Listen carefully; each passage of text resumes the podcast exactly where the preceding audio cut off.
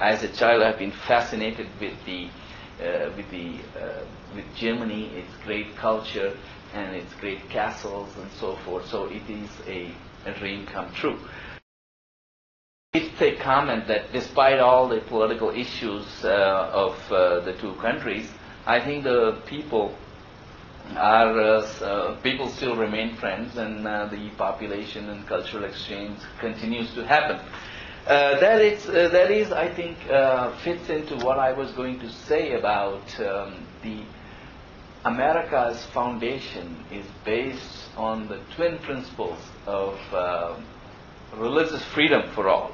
After all, the first American, uh, the European Americans who first arrived in the U.S. were fleeing religious persecution in England. And the second one has to do with uh, the fact that America is founded on uh, immigration. Everybody has been an immigrant there at one point or the other, um, except perhaps the Native Americans. Everybody is an immigrant. So that I think uh, that is not just a principle uh, of some ancient time, but it is operative. In other words, uh, that uh, people, the government, society lar- uh, at large respects this principle. And that's why America continues to attract the uh, people from around the globe. It is a, still a magnet. So that today, I think it is very appropriate for Ed Koch, the mayor of New York, who once said, America is the only international nation. It has people from around the globe. And the same is true of Muslims. So that, uh, you know, in popular imagination, Muslims are Middle Easterns. But wait until you get to US. At the time of Hajj, you see the greatest diversity of Muslims from around the globe in Mecca for just three days. But in America, the same diversity is available all 365 days of the year. So that today, Muslims in America uh, consist of the following uh, three major uh, national and ethnic groups. Primarily, first group, I would say, are the African Americans. Fully 30% of American Muslims are people of African descent who have become Muslim.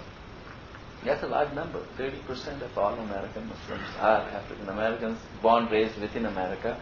And there are a number of people from uh, white, Caucasian, any other ethnic group who are embracing Islam. So the, uh, to the extent that the president of the Islamic Society of North America, the largest organization of Muslims, is a US born American Muslim woman. Secondly, uh, the other group of Muslims are from the Middle East from various countries like Egypt, Lebanon, Syria, uh, Iran, Turkey, and so forth. They consist of about 25% of Muslims come from Middle East. Then there is a huge group of Muslims from the India subcontinent, Pakistan, India, Bangladesh. So you have fully close to 35% of Muslims in America are from these three countries, Bangladesh, India, and Pakistan. So you have this great cultural di- uh, uh, diversity.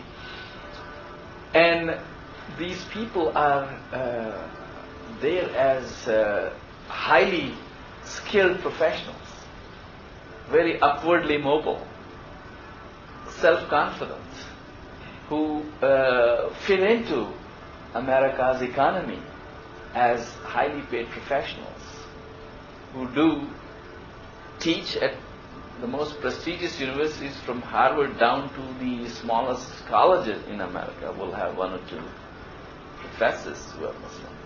You will see them uh, in uh, just about every hospital in America will have a Muslim doctor. Then you will see in the IT industry numerous Muslims. So you see Muslims as people who contribute to American economy as productive citizens who are fluent in English, who are able to live in harmony with the rest of the society, who are not handicapped by not knowing English or any other uh, issues. But within this diversity of Muslims, this ethnic and national diversity of Muslims, there is, there is also a great diversity of opinion about Islam. Not all Muslims have the same vision of Islam.